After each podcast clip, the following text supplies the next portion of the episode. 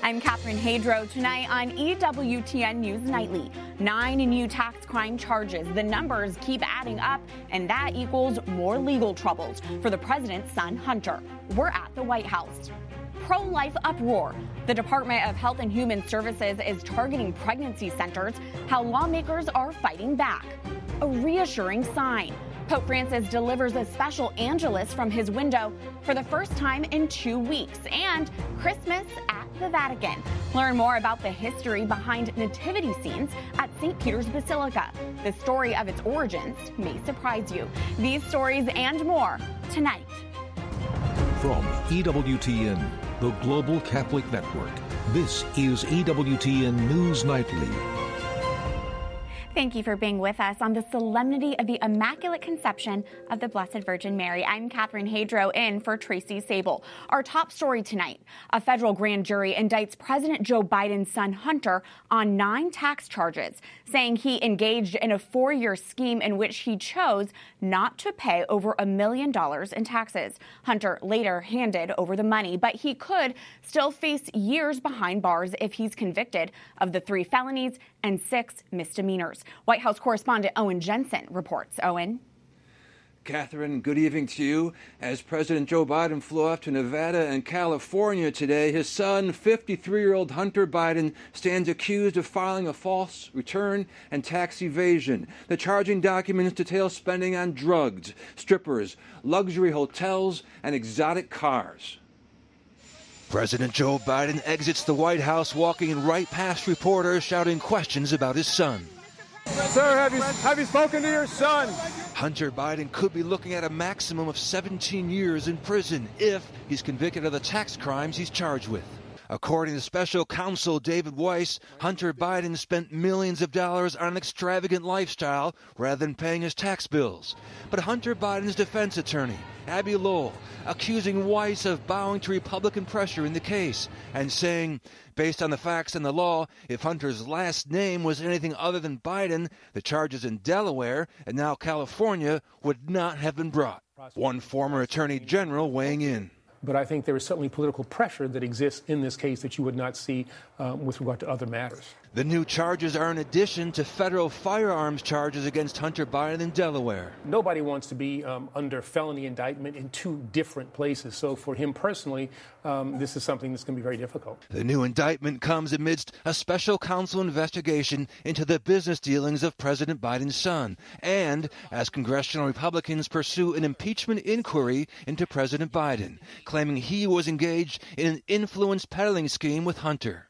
Earlier this week, President Biden, when confronted with such claims, responded, I'm not going to comment that I did not, and it's just a bunch of lies. Meanwhile, former President Donald Trump, trying to win back the White House, facing several legal accusations as well. He was in court earlier this week defending himself. It's a fraud. The whole case is a fraud. And more court dates ahead for him as well.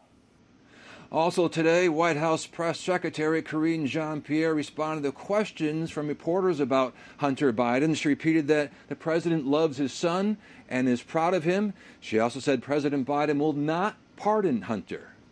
At the White House, Owen Jensen, EWTN News Nightly.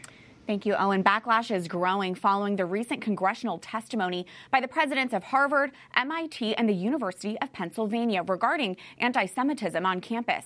A major donor at Penn says the current president is not standing up to anti Semitism, and he is threatening to withhold a $100 million donation unless the president steps down.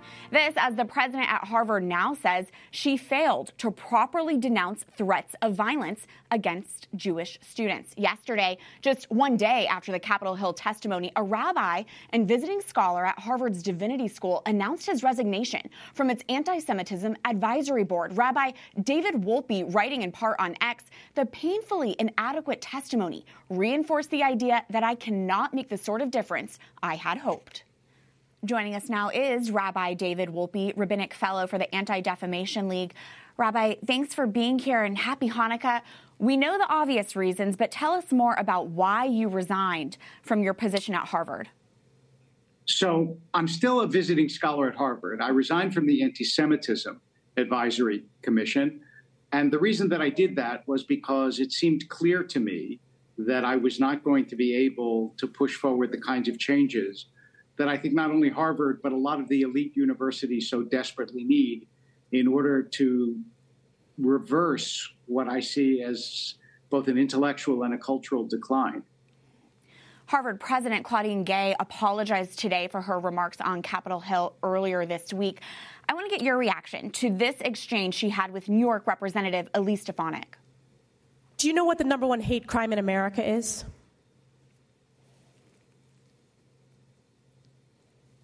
I know that over the last couple of months, there has been an alarming rise of anti Semitism, which I understand is the critical topic that we are here to discuss. That's correct. It is anti Jewish hate crimes. And Harvard ranks the lowest when it comes to protecting Jewish students. This is why I've called for your resignation. And your testimony today, not being able to answer with moral clarity, speaks volumes. I yield back. Rabbi, your reaction to that exchange? So I want to say I, I'm a rabbi. I don't decide who should or shouldn't run universities. I don't call for people's resignations. Um, but my reaction to the exchange is sort of my reaction to the to, to the presidents of all the universities, which was that I would hope from any leader that you could muster indignation over the fact that students are in danger, that anti Semitism is rising, and they may feel it, but uh, they would have done themselves enormous good had they just pounded the table once, had they said, it is unacceptable and awful that there's a rise of anti Semitism at the elite institutions of learning in, in, America. And I won't stand for it as president, and I'm going to do everything I can to reverse it. Something that gave us a sense that there was uh, an unwillingness to stand for what is clearly uh, an, an, absolutely uh, intolerable situation. Um, unfortunately, there was a lot of, it seemed, lawyerly crafted language which did not meet the moment. Mm. Rabbi, what do you believe is at the root of why these prominent universities have been responding the way they have to to these threats against Jewish students? In your resignation announcement, you said there is an ideology gripping many students and faculty that is quote intrinsically evil. Yes which is why I did not, I didn't say this person has done it or that person has done it. I think instead the idea that that all human beings can be cleaved into an oppressor and oppressed class of whatever group they are is itself evil because that not only deprives people of individual agency, you don't judge people as, as images of God, as individuals, but also because it says this group has this characteristic and therefore does not deserve sympathy. And what happened on October 7th was that people saw Jews, Israelis being violated, murdered in the most horrible ways. And because they put them in a certain class of people, they had no sympathy mm. for them. And that is inhuman and it's evil. Real quick, before I let you go, have you heard from any Harvard officials since your resignation? I have actually, and uh, I've spoken with uh, the provost and uh, quick exchange with the president, and I think that they have been, on the whole, understanding of the the reasons that I made the decision I did, um, and uh, and I just did a candlelighting with a bunch of Harvard students, mm-hmm. and they were incredibly encouraging, and I'm really pleased to say very grateful. Mm. Rabbi, again, thank you for your time and happy Hanukkah. Happy Hanukkah. Thank you.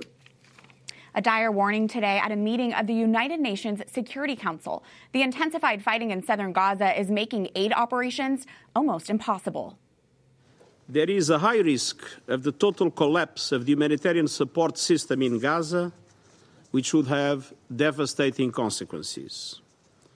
We anticipate that it would result in a complete breakdown of public order and increased pressure for mass displacement into Egypt.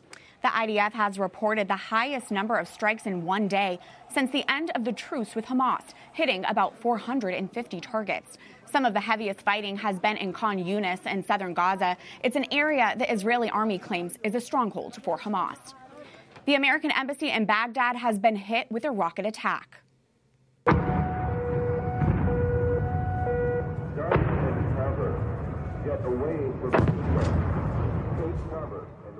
U.S. and Iraqi authorities say the damage was minor. According to an official, no group has claimed responsibility, but indications pointed to Iran aligned militias. This is the first confirmed attack on the embassy since the start of the Israel Hamas war. Pregnant women seeking help may soon face a new obstacle. The Biden administration wants to strip millions of dollars from pregnancy care centers and maternity homes who support women and their unborn babies. Pro life Republican lawmakers are fighting back. Capitol Hill correspondent Eric Rosales joins us to explain more. Eric? Good evening, Catherine. You know, there are about 3,000 pregnancy care centers nationwide, and many get their funding through a Temporary Assistance for Needy Families program. Well, now the Biden administration wants to drastically cut those funds. I spoke with those who run the Capitol Hill Pregnancy Care Center right here in Washington, D.C., who tell me that it could have devastating effects on other facilities across the country. If that's cut for them, then they're going to need even more supplies from us. And, you know, people are wonderful and generous to donate, but that's again, whether it's financial donations or whether it's material donations, it's going, it does affect us. Senator Josh Hawley joined a group of lawmakers who wrote Health and Human Services protesting the proposed rule change. He tells me this is all part of the Biden administration's effort to shut down these facilities. They provide care to mothers, they provide care when the baby comes to the babies, they provide free diapers, free medical care in some instances, and the left wants to, to brand these as fake science clinics. They want to shut down. There are more pregnancy care centers around the country than abortion clinics. They want to shut them all down. Directors at pregnancy care facilities are also hearing the administration may cut the amount of money given to parents in the program. This could limit medical care and needed supplies. Republicans tell me the Biden administration is raging war on the unborn. Uh, it seems like uh, they, they, they, they never want to go after uh, and prosecute the people who uh, who attack crisis pregnancy centers and churches after the Dobbs decision. But uh, you get you get someone who does something wrong and it involves an, an, an abortion clinic. Oh my goodness, they're they're they're they're going after them. The people that work for him are busy at work trying to pursue an ideological agenda and one that's, that's antithetical to the preservation and respect for human life. But some Democrats charge that pregnancy centers are frauds, advertising themselves as comprehensive health care providers, including abortion services, and should be closed. Because the last thing that a woman seeking reproductive care should have to worry about is whether she's being tricked, lied to, or deceived. It, it's almost as if the mothers who choose to keep their child needs to be punished by somebody. I mean, that's how it comes across to me.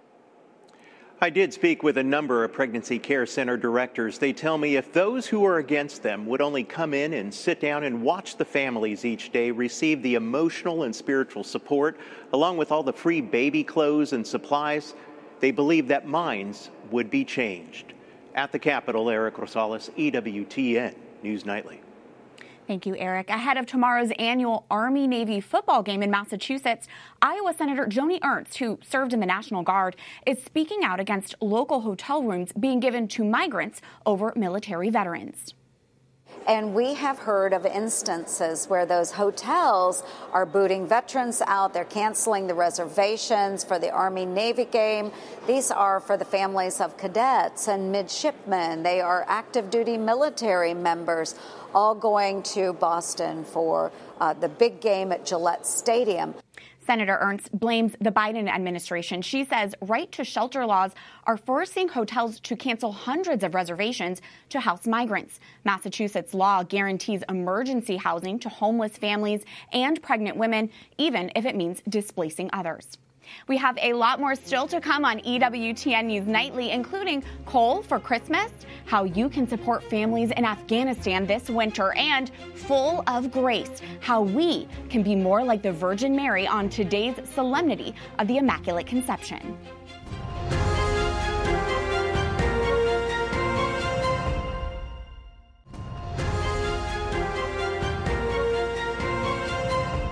Welcome back. Afghans are facing yet another brutal winter. Not only are an estimated 15 million already going hungry, now they are struggling to buy fuel to stay warm. One Catholic organization is helping to ease the burden this Christmas season. And earlier this week, EWTN News nightly anchor Tracy Sabol spoke with that group's founder. Joining us now is Jason Jones, founder and president of the Vulnerable People Project, to tell us all about his organization's Coal for Christmas campaign. Jason, great to see you again. Uh, you launched this initiative, as we know, three years ago, and since then it has grown tremendously. Uh, but for those who may not be familiar, can you tell us a little bit more about it and the reason you decided to launch it in the first place? Thank you, Tracy. It's great to be back here again and under much better circumstances. The first year, it was very dire. We launched this campaign as part of our initiative to support the widows and orphans of our Afghan allies who were killed in action, and also those Afghan allies who were abandoned and left in Afghanistan after the U.S. withdrawal, who were facing death by exposure and starvation through the winter. In, in, in, the first two years of the program, we've distributed enough coal to provide 40 million hours of heat and 5 million meals to the widows and orphans of our, our allies who are killed, our allies in hiding and to religious and ethnic minorities suffering uh, acute hunger. And you know, the mission of the Vulnerable People Project is to answer Solomon's plea in Ecclesiastes.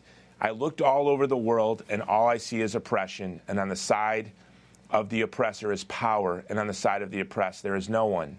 But of course, as Catholics, we know that the mystical body of Christ, the church, answers that plea the plea for the Messiah, the, pre, the plea for a Savior.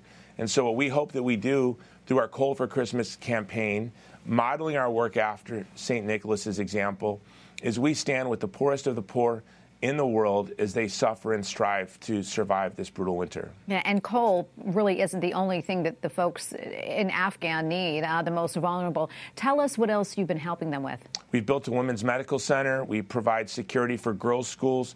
We've distributed 5 million meals.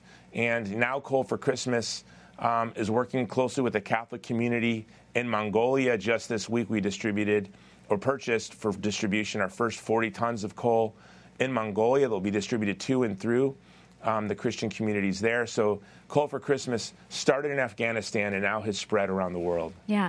You and I were talking earlier, and you're planning to launch an effort in the Philippines. Um, of course, we all know what happened on Sunday, the bombing at the Mass there. So, it kind of changed things, uh, your focus a little bit.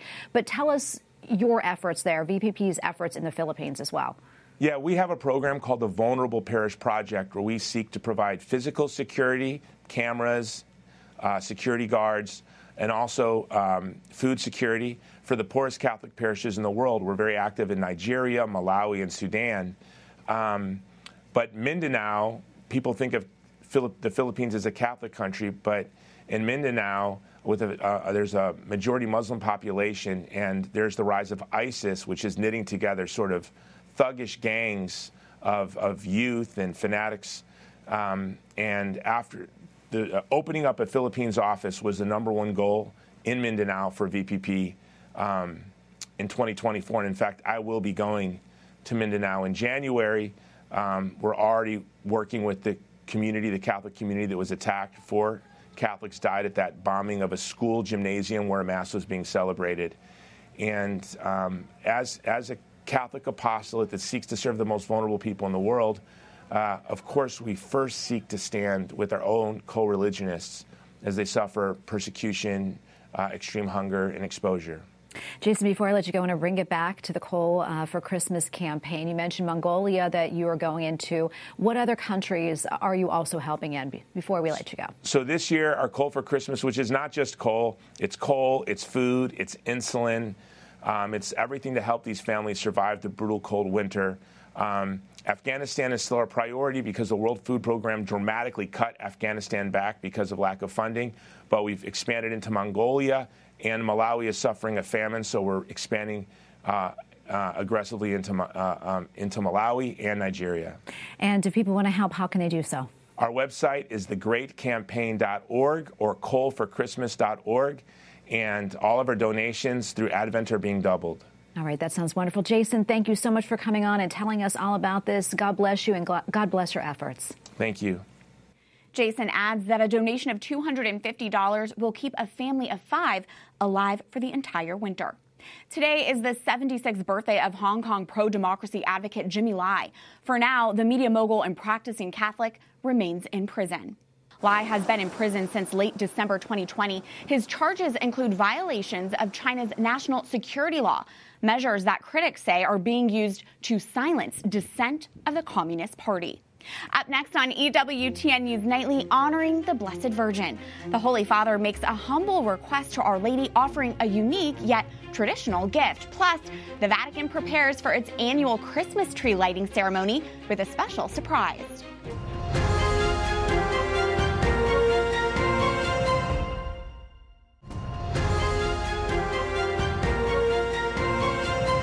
Thanks for staying with us. Pope Francis delivers a message on today's solemnity of the Immaculate Conception of the Blessed Virgin Mary. He says there are two ways the faithful can be more like Our Lady. Chiediamo pace, che i cuori si pacificano. In a special address to the faithful, the Holy Father said Mary shows amazement at the works of God. She also shows trust in Him. Today marked the first time in nearly two weeks that Pope Francis read his Angelus reflection without assistance since being stricken with bronchitis.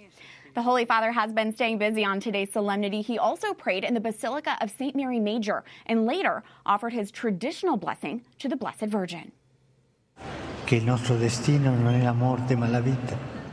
After praying in front of an icon of Mary where he placed three golden roses, Pope Francis paid his traditional homage to the statue of the Immaculate Conception in Rome's city center. Pope Francis entrusted all female victims of violence to Mary's protection, praying, please dry their tears and those of their loved ones. Finally, tonight, the Vatican is set to host its annual lighting of the Christmas tree tomorrow in St. Peter's Square, where it will also unveil its highly anticipated nativity scene. The history of the Vatican's nativity scene dates back to the 1980s. EWTN Vatican Bureau Chief Andreas Thonhauser has more. Around this time, 800 years ago, St. Francis of Assisi decided to create the first nativity scene. Francis had recently returned from the Holy Land. Impressed by his visit to Bethlehem, he intended to reenact a nativity scene in Greccio, which is a small village he found very similar to the town of Bethlehem. It's only 62 miles away from Rome. To commemorate the anniversary, this year's nativity scene in St. Peter's Square will come from the very same place as the first historic scene. At the Vatican, the tradition of nativity scenes dates back to the year of 1982. It began when a Polish farmer brought a fir tree in his truck to Rome. The tree was placed in the center of St. Peter's Square as a gift for Pope St. John Paul II. It then became customary to have the Nativity of Jesus near the obelisk in St. Peter's Square with the Christmas tree beside it. Over the years, the Vatican has displayed many manger scenes, including the 100 Nativity Scenes initiative, which began in 2018. It brings together the work of numerous artisans depicting the beloved scenes. Again this year, for a month, more than 120 nativity scenes from 22 countries around the world will be on display under the colonnade of the square. For more than four decades, many nativity scenes have been installed in St. Peter's Square, and in recent years there's been more and more room for artists' imagination and creativity. In 2013, on the occasion of the first Christmas for Pope Francis, a traditional Neapolitan nativity scene arrived at the Vatican. 16 shepherds dressed in typical costumes reenacted the birth of the baby Jesus. A few years later, in 2018, a monumental sand nativity scene was created, 16 meters wide and 5 meters high. The sand came from the beach of Jesolo, a town in northern Italy. In 2020, the year of the outbreak of the COVID pandemic, the nativity scene in St. Peter's Square was donated by the Diocese of Teramo. It consisted of larger than life size ceramic statues, a work created by the students and teachers of an art school. Last year, the nativity scene in the square was made in Udine, in the northeast of Italy, by master craftsmen from Sutrio. Another dear tradition is the blessing that the Pope bestows on the statuettes of baby Jesus. The children of Rome bring their figures to the Vatican on the last Sunday before Christmas. Afterwards, they place them in their own home crib. It's an event that is repeated each year throughout the churches of the Diocese of Rome and also in the Vatican. In Rome, Andreas Thonhauser and Matteo Cioffi, EWTN News Nightly. We thank you for watching tonight. Remember, you can follow us on social media Facebook, X, and Instagram at EWTN News Nightly. I'm Catherine Hadro. Good night and God bless.